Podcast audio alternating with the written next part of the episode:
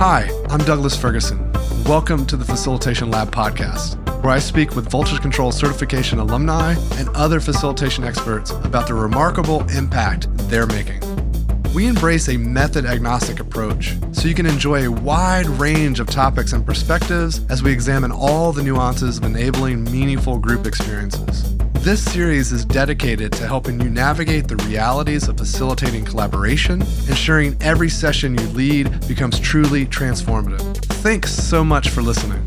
If you'd like to join us for a live session sometime, you can join our Facilitation Lab community. It's an ideal space to apply what you learn in the podcast in real time with peers. Sign up today at voltagecontrol.com slash facilitation dash lab.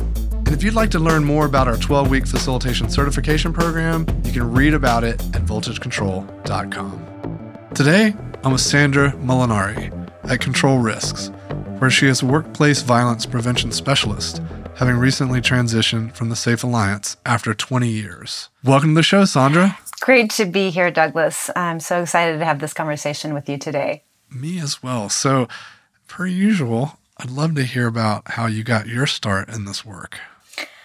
That's a great question. Um, it's interesting to try to trace it back. Um, I think I would say I got it through teaching slash educating in nonprofits. Um, many moons ago, I was a parent educator for a wonderful organization called Avance, which works with uh, families and does lots of different um, classes to support parents. And I was doing a parenting class, and that was the first time I was leading groups, um, which was really fun and interesting, considering I was not a parent. Um, um, and it was in Spanish. But we had wonderful conversations, and that kind of led me into wanting to do more of this kind of teaching, training, skill building uh, type of efforts.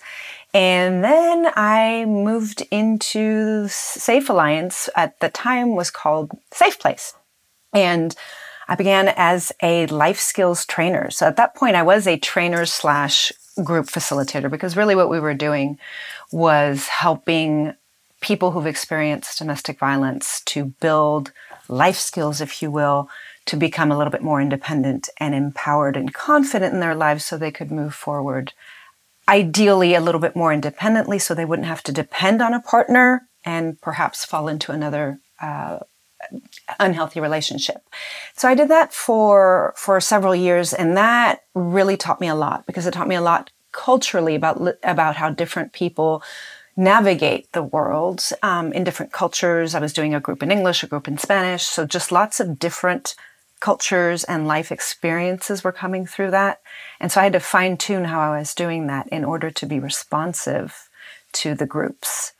Um, that led to training, actual training um, providers in the community uh, who were providing services for people who might also be experiencing violence and abuse. It um, led to community education efforts and then ultimately to working with workplaces and training groups in workplaces, training and facilitating conversations, I would say, around how do we create safe, respectful workplaces that are less likely to foster sexual harassment? Or how do we also help identify sexual harassment or the spectrum of sexual harassment and address it before it, it harms more, more people? So within that tenure, that uh, your path and mine kind of um, our, our, paths crossed through the Safe Alliance. And then I started uh, the certification program and learned lots of new things there. So it's really been a journey. It's been very interesting and insightful. It always is a journey. And, you know, I, and there's so much there I, I want to come back to. And maybe we'll just go all the way back to the beginning and start there. And you mentioned being a parent educator in this role and working with, uh, it sounded like educating parents. And I was kind of curious was this your first role in education, working with uh, adult learning? It absolutely was. It absolutely was. Um, this was after graduate school, which had nothing to do with education. I was studying international relations. And after having lived in Central America for a few years, where I did teach English, I mean, we could count that obviously as education. I was teaching English to Spanish speakers in El Salvador. And that's where I had the Spanish skills um, to work with parents in Spanish here and doing parent education. But it but that that was pretty much the, the start. And I got a lot of training in early child development, um, mm. but very little training around how to facilitate or how to teach adult learners. I think I picked that up along the way because I was curious and I was thinking, what's going to be effective?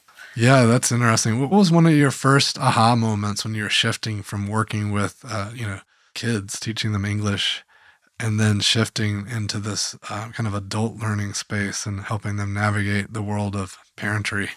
Well, actually, I was teaching adults English when I was in El Salvador, I was teaching adults. English. Oh, you were teaching them English and the parent. Yes. Oh, gotcha. And then when oh, I was yeah. at, and in Austin is when I was teaching parents around parenting skills, supporting them around parenting skills.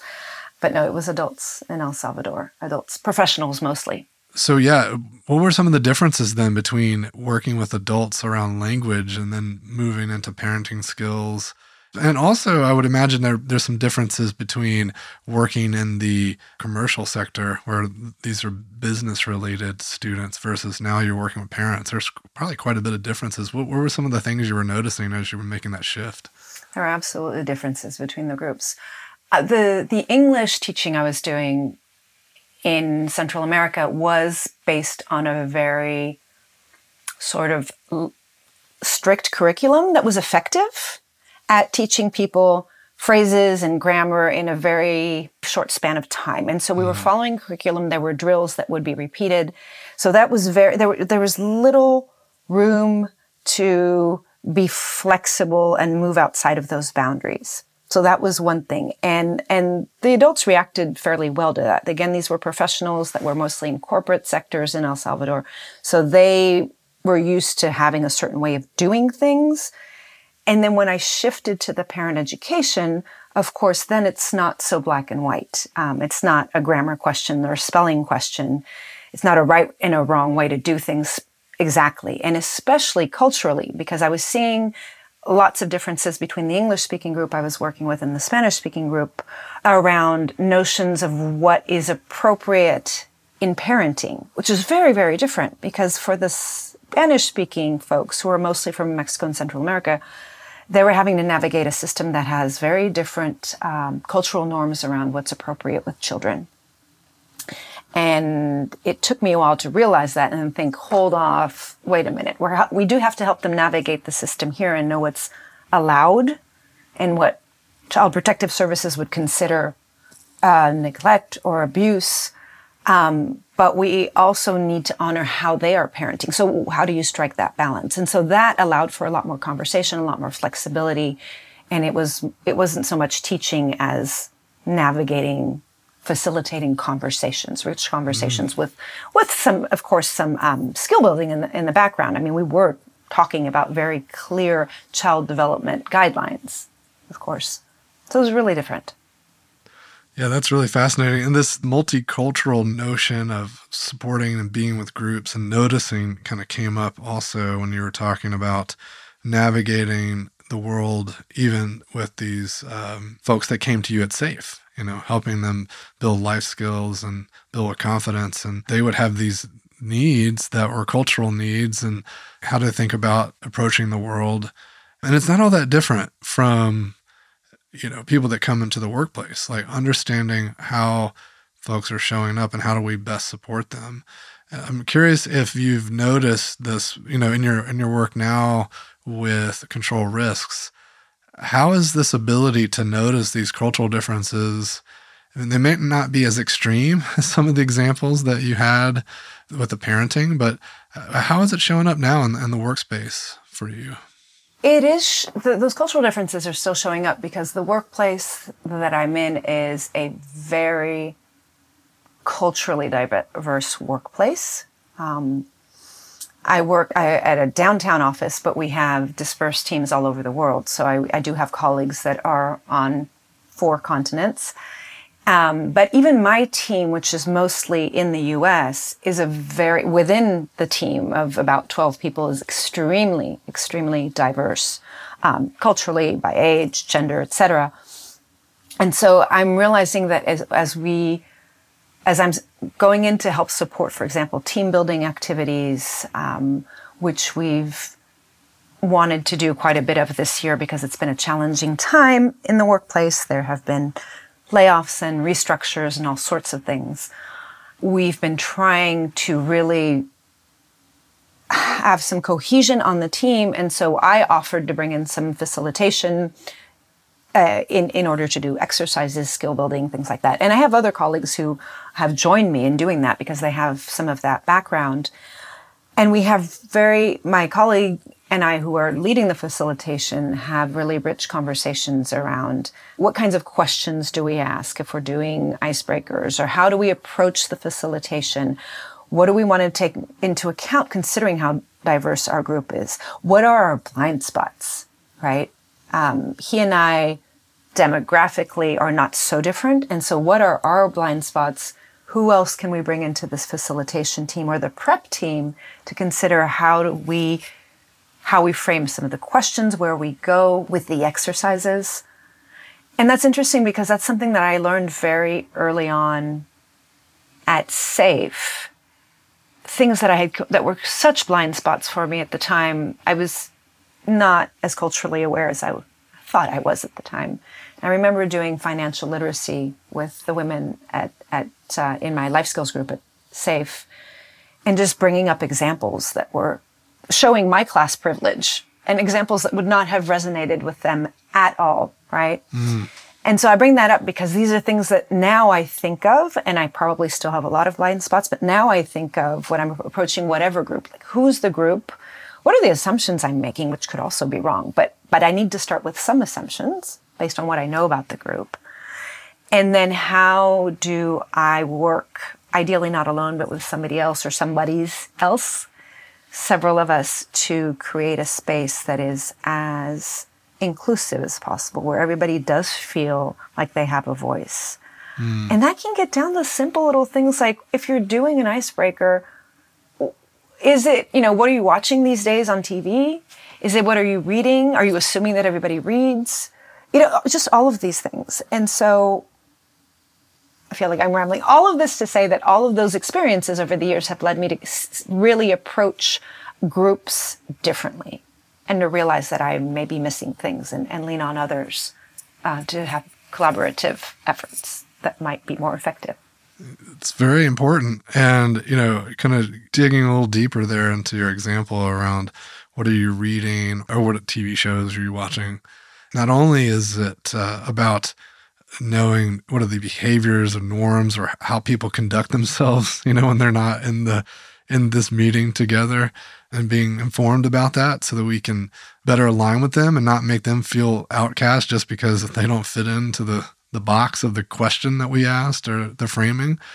There's also how are they emotionally or mentally walking into the space?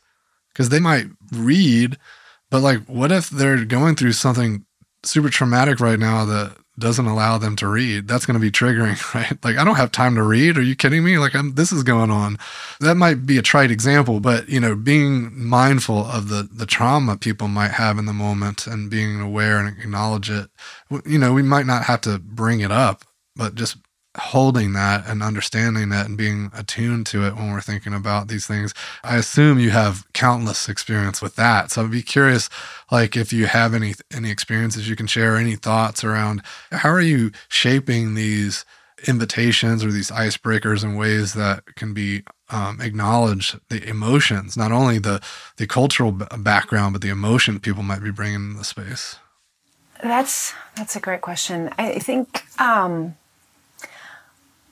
I think it starts with the planning phase. So if we're going to do something as simple as an opener or an icebreaker, this is something that I've struggled with and talked with my co-facilitator and my and my, my manager about. So ideally we want to have everybody participate in something light like an icebreaker. Again, we're already assuming that an icebreaker is light depending on the question that we ask. Mm. And then if we are, if the goal is to have, get to know each other a little bit better because our team has evolved over the last year,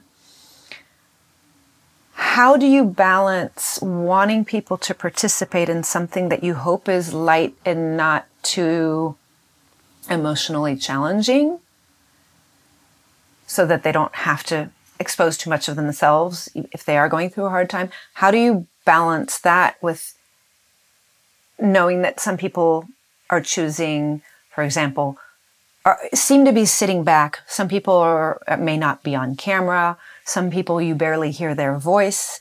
And when you, so I always struggle with, is that simply a person who's shy? Is that part of their personality? Is this asking a lot of them? Which it could be to even step forward and say something in a group that where they don't really know everybody. Or is that person currently dealing with something and then is it fair to ask everybody to come to the table for this kind of group building activity? So some of the things that we've done is we've made, we've tried to in, make an open invitation that still is optional. So we're proposing this activity. We have some ideas. Would anybody like to join us in the planning if you have any ideas? So we've already extended an invitation. Do you want to join in and propose some questions? that usually will get one or two people interested. And then in the invitation that goes out, we're proposing an activity on mural. For example, it, you know, you, you can be anonymous. It's really easy to use. We're going to, we're going to do a soft start in case you haven't used mural before. And, you know, this is optional. This is invitational. Here are the benefits of doing this activity as we get to know each other, but it's low pressure. But, you know, join as you would like. That seems to have worked. Generally, if we're doing something like on mural, then it seems that people I can really sit back, not be on camera if they don't want to be, have an anonymous contribution, and it still gives us that beautiful mural board. We did that with with silly things like movies, right? Are you a Game, Game of Thrones fan or, or Star Wars, right? And then that generates some conversation. So it's really trying to always balance all of these things. But my nature, having facilitated trainings and groups for so many years, I want to see people. and I have been a little bit frustrated since since the beginning of COVID that so many that you know we're on camera, which is frustrating. Excuse me, we're on Zoom or uh, virtual pr- platforms, which is frustrating to begin with. But then when we're trying to lead a facilitation and people are sometimes not on camera and sometimes not even chiming in in the chat, then that makes it really difficult but again, I have learned, well, in large part through my colleagues at, at SAFE, who were very trauma informed, that, you know, sometimes you just can't ask people to do that. That's just too much to ask of them. And so now I understand that. Still leaves me a little frustrated, but. Yeah. There's there's lots of layers there lots. that I'm hearing. You know, it reminds me of a story of uh, a facilitator told me once about one of their participants was just like there, like kind of head down, just seemed totally disengaged. And so I had a discussion with them afterwards, and it's like, oh, I had a migraine. Yeah. And it's like, wow, they cared so deeply about, I mean, talk about the level of engagement that you have to have to stay in the session with a migraine. like, so that, like, they were engaging as much as they could but uh, as a facilitator, you're probably think, you know, it's easy to jump into this like, oh, they're, you know, they just don't want to be here. Like, you know, it's like, so it's like, uh, well, I heard some advice once. Always assume positive intent. Absolutely, I love that, and I and that's and I've learned that over the years. Also, always assume positive intent. Again, is that easy? As easy to do as it is to say? Not always. But you're absolutely right, and that's a, that's a wonderful example. And I've seen I've seen numerous examples on Zoom calls, trainings that we were doing, where you know three quarters of the group is off camera, but the chat is going is is going really really well, and people who are off camera mm. are actually on chat, and so there is a lot of chatter going on. And so I had to realize, no, it doesn't. There are different ways to engage, even in video calls. There are many different ways to engage, and again, assume good intent. You never know. The other thing that jumped out to me was this uh, you were talking about sharing the benefits of doing this activity or d- even doing the work. And um, I think that's so key. And as much as we can do that in the invitation up front and the scene setter when people arrive, just reminding people why we're even asking them to show up in this strange way. Because, you know, oftentimes we're asking people to step into a new way of being, like, you know, come into this imaginary world with me and behave in a brand new way. And if people don't understand why, if they don't understand the benefits, you know, that can often create some distrust to begin with. And if they're already feeling a bit weary or a bit untrustworthy, then it's really difficult to pull them in. So I love that you mentioned sharing the benefits. Yes, because sometimes those benefits seem obvious to us as facilitators, and maybe some of the people in the group are able to uh, see those benefits immediately. But others are just seeing, I'm being asked to do this other thing, like you said, this new thing. And why do I keep being asked to do these things? You know, uh, the Zoom fatigue, you know, is is a real thing. Why do I don't want to share with these people? I don't know these people.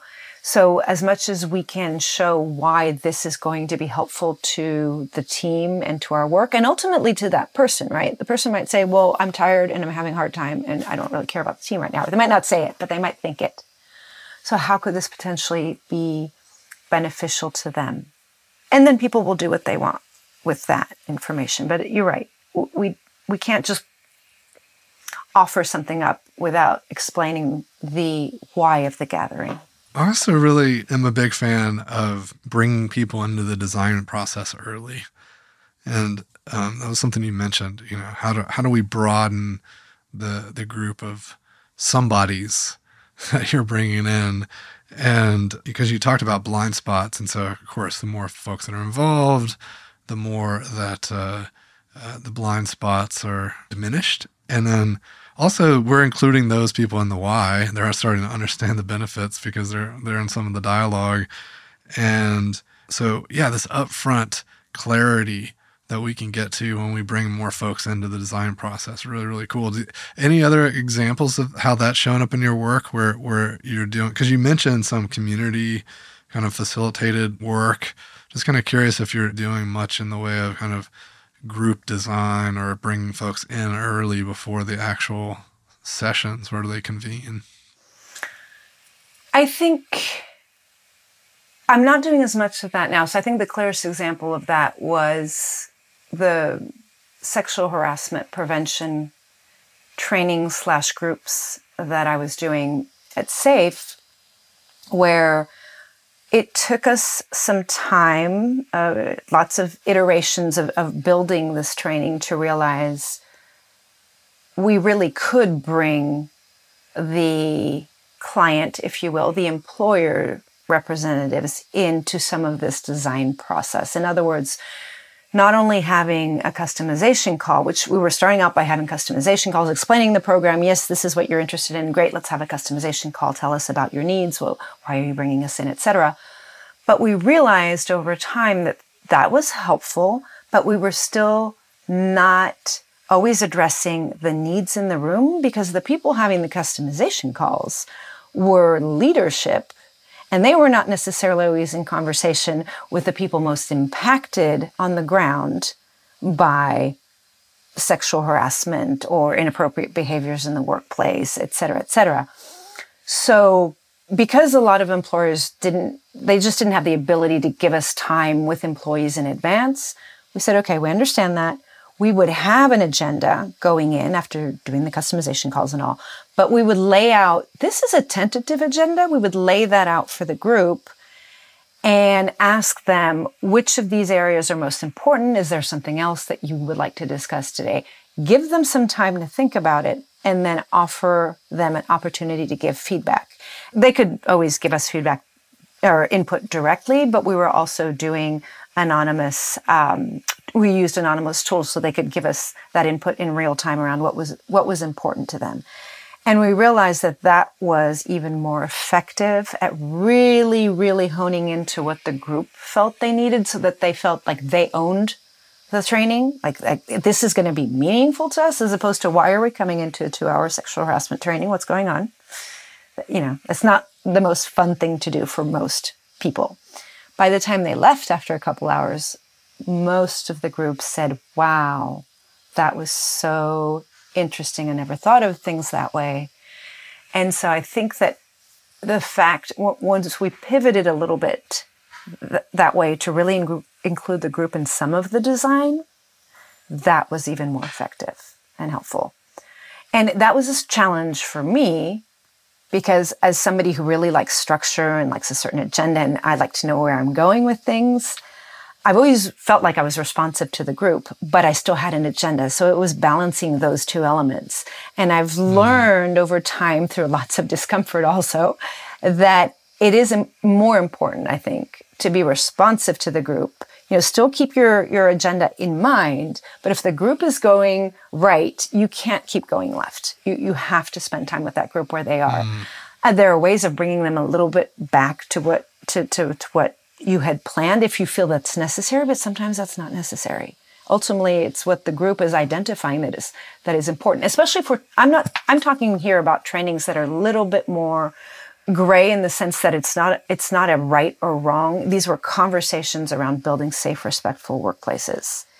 And so there's a lot of messiness in those conversations.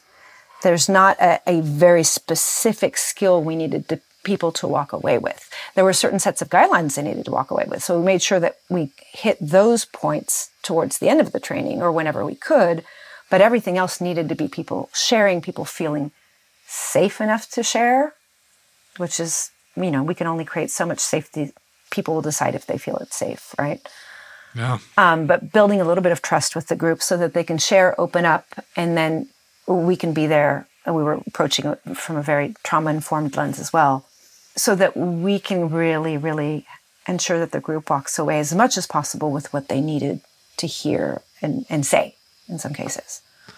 Yeah, it's interesting. You mentioned a couple times this idea of that, um, you know, when you're in a space where there is no like right or wrong answer in the material you're covering and the content and the in the direction. And I think that's the case for so much of life but our education system is kind of you know built around standardized tests and you know the curriculum that has to be taught to you. and you know i think the more and more that things are automated the, the better ai gets we're going to move further and further away from you know the right or wrong answer because these mechanistic kind of elements in society and in life like we don't we won't really have to mess with right we'll be um, engaging in more critical thinking and more exploratory pursuits together. And I think this this element you're talking about will become more prominent, right? We'll have to have more of these kind of amorphous conversations. Yes, we'll have to have more of these amorphous conversations, and that's going to be myself included, absolutely, are going to have to start to lean into that discomfort mm. of being in the messiness because life is messy, people are messy. We live in such a polarized world right now, at least in the US. And I'm not going to get into that, but but but I think it is important that we be able to hear each other, really hear each other, not necessarily agree, mm. but how do we start to move a little bit closer to each other?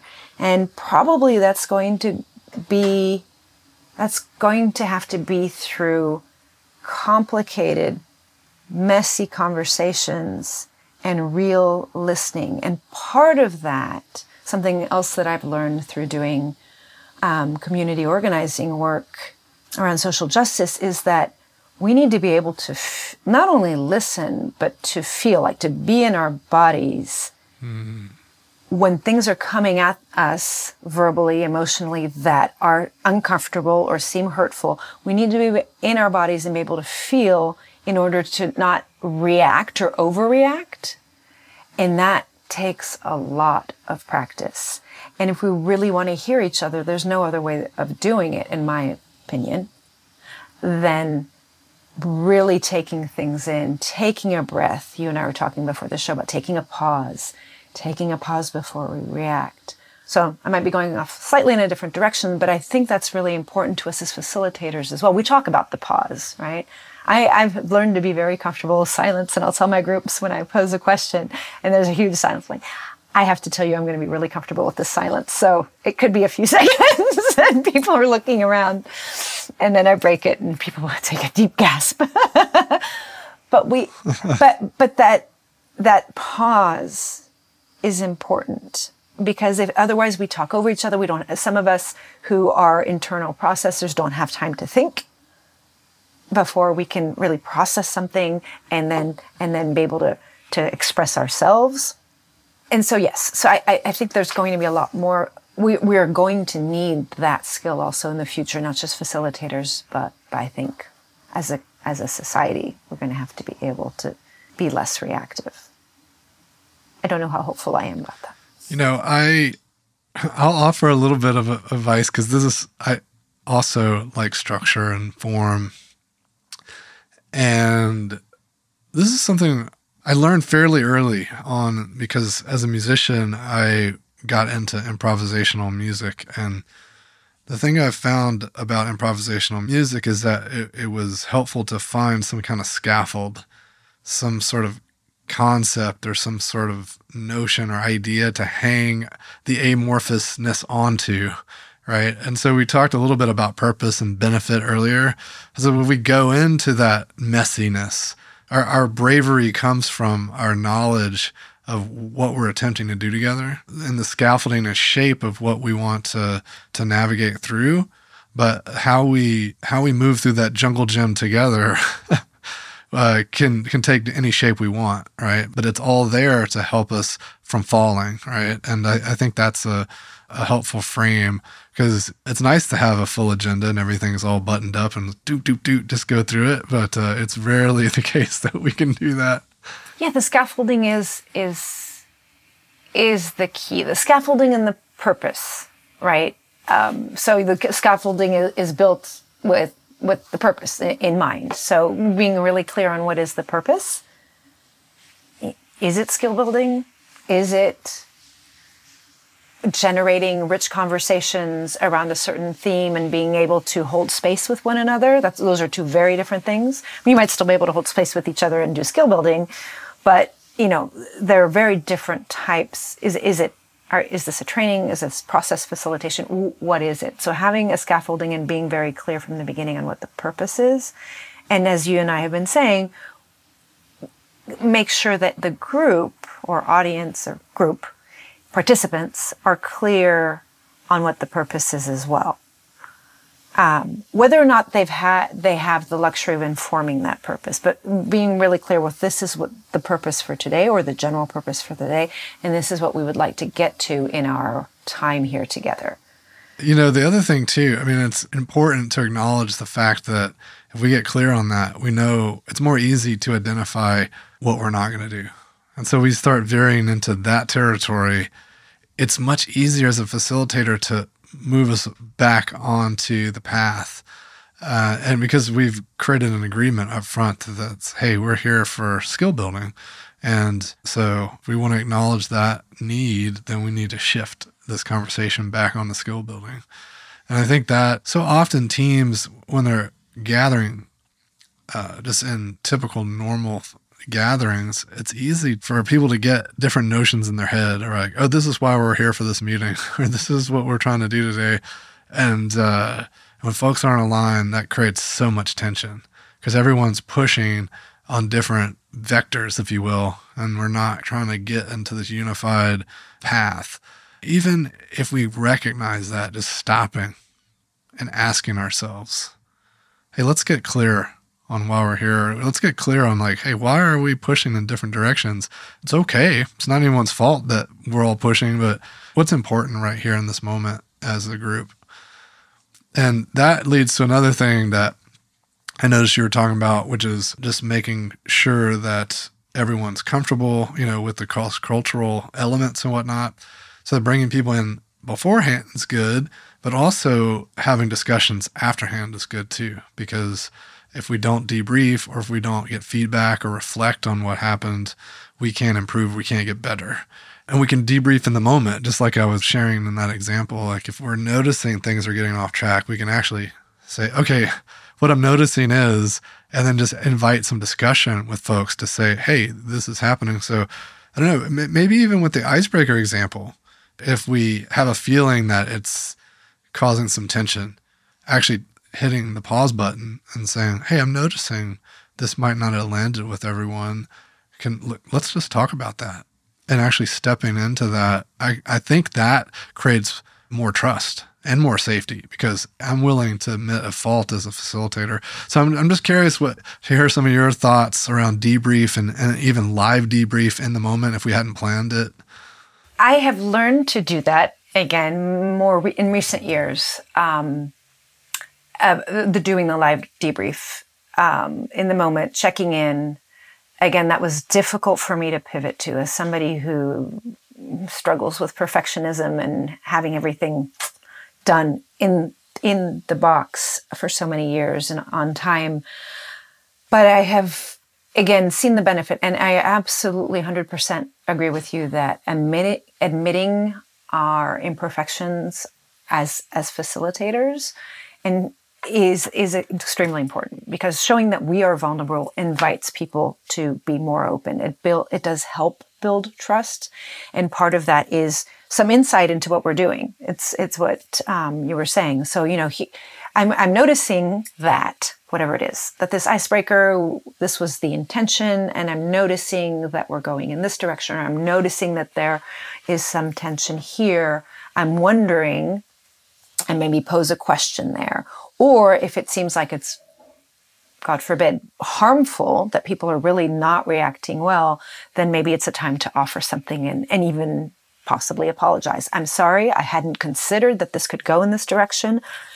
I hope you know no harm has been caused and i think we would now pivot to a different direction may i offer this up and then and then see if the group agrees with something else right something that i that we were brought to do very often in our work at safe whether it was a sexual harassment prevention workshop or other it was sometimes have to check in with somebody afterwards which i know happens in lots of other types of groups also but mm-hmm. if it mm-hmm. seems like somebody is not doing well, or I feel like I may have caused harm or I may have inadvertently done that, I will check in with the person afterwards. I mean, we have to be very mindful of not putting somebody on the spot. We have to be mindful of, you know, their confidentiality mm-hmm. and privacy. But I think that's important too, because sometimes in the work that I would, did for so many years, it opened up a whole other can of worms also. And sometimes that person needed to talk, which was fine by me. Um, and we would offer that up also that's not always the case for all facilitators. If somebody is not equipped or comfortable having deep conversations about somebody bringing up some kind of trauma that's a little bit more complex, and then it's helpful for the facilitator to be able to refer that person to someone they can talk to. Mm. That gets a little complex. All really great points. I think it's an important nuance for folks to keep in mind is, you know, if we are inviting the group into a on the spot reflection, debrief. Ideally, it's not about calling out a single individual. You know, it's more the energy in the room and how the whole room is feeling about it. And certainly, if it is one individual, you know, one thing I've found sometimes that can be helpful is even just calling a break, but not making a big scene about it. Just saying, "Hey, um, think uh, I think it might be a good time for us to take a break." In the spirit of the whole group benefiting from having a break, and then that might be a moment to even have a sidebar with someone if they're needing some special attention. That way it's not called out and you can check in with them, really understand where they're at, and if it even makes sense to continue. Absolutely. Again, it comes back to that flexibility. And I think it's very easy to call a break without drawing too much attention. Ooh, we've been, you know, we've been covering all of these things. I'm sensing yeah. the energy in the room. People probably getting antsy or whatever, however you want to frame it. Let, let, let's take everybody okay with a break? Who's not okay with a break? you know, um, I agree. I agree.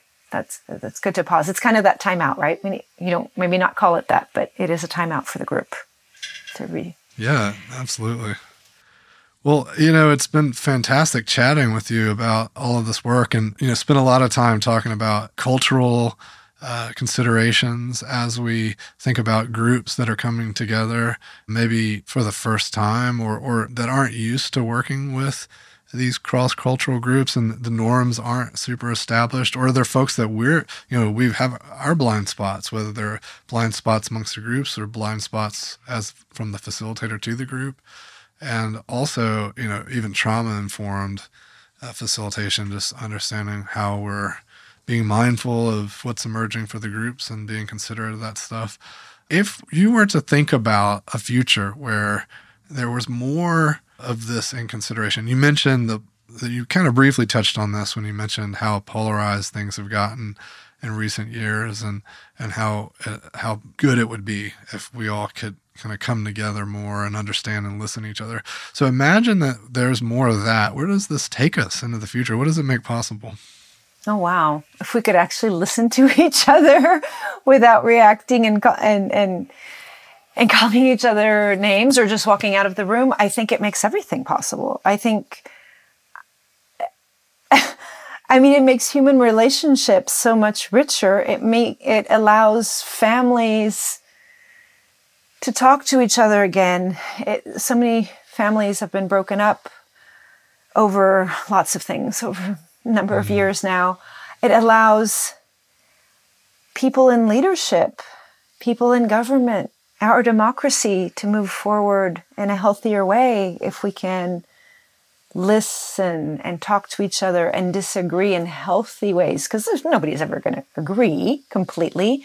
It uh, allows us to be able to really work together and move forward with whatever it is that we want to move forward with. It, it involves some compromise. And I feel like we've just, that might be a bad word in government, but I, I, you know, again, without just sticking to government, I'm thinking it's, it's an overall thing. I think we, you know, I've, I've traveled a lot. I've had the extreme privilege to travel a lot around the world to many, many different countries and different regions.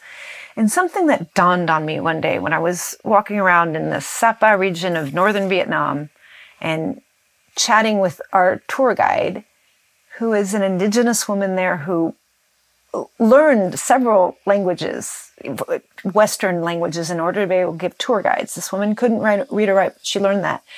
And so she would tell us stories about the, the groups there. And I realized I'm way in the, out in the middle of nowhere. It's so remote. And what she's telling me sounds exactly like what the families want for their children, what people want in life sounds exactly like what we want in life. You know, take away a few material things that are different. And it's the same thing that people were telling me they wanted in, in Guatemala or El Salvador or Cuba. It's, we're all actually not that different. Yes, there are huge cultural differences, but ultimately we want to be loved. We want our families to be healthy. We want to see our children grow and be healthy. Obviously, we want the basic needs.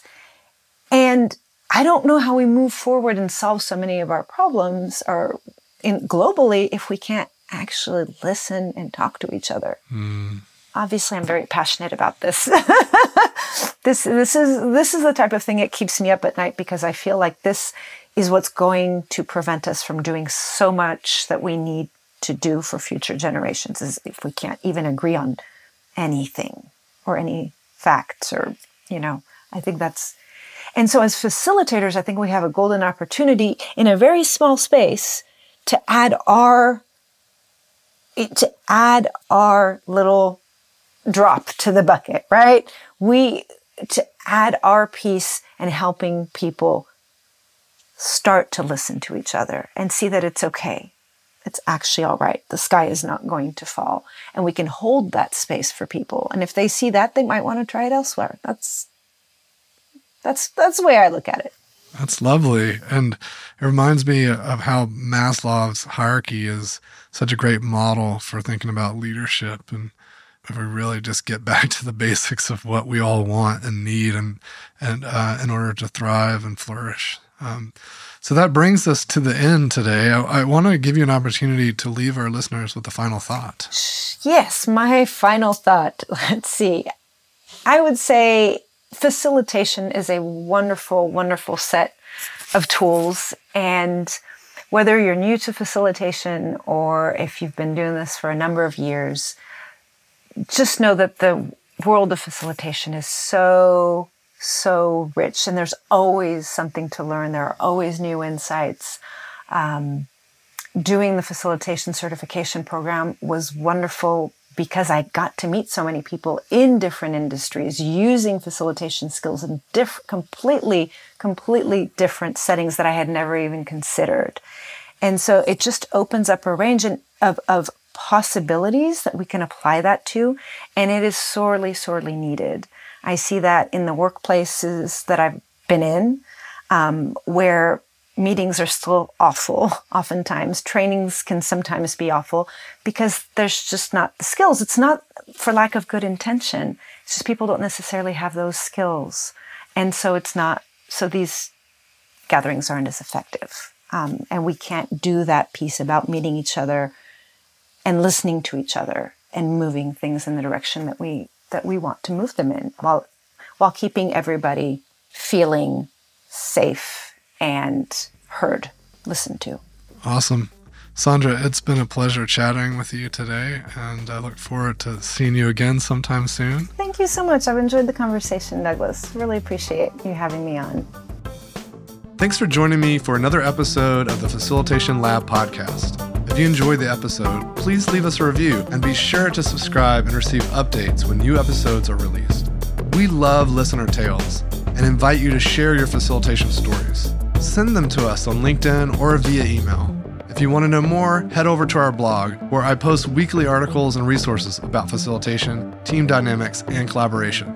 VoltageControl.com.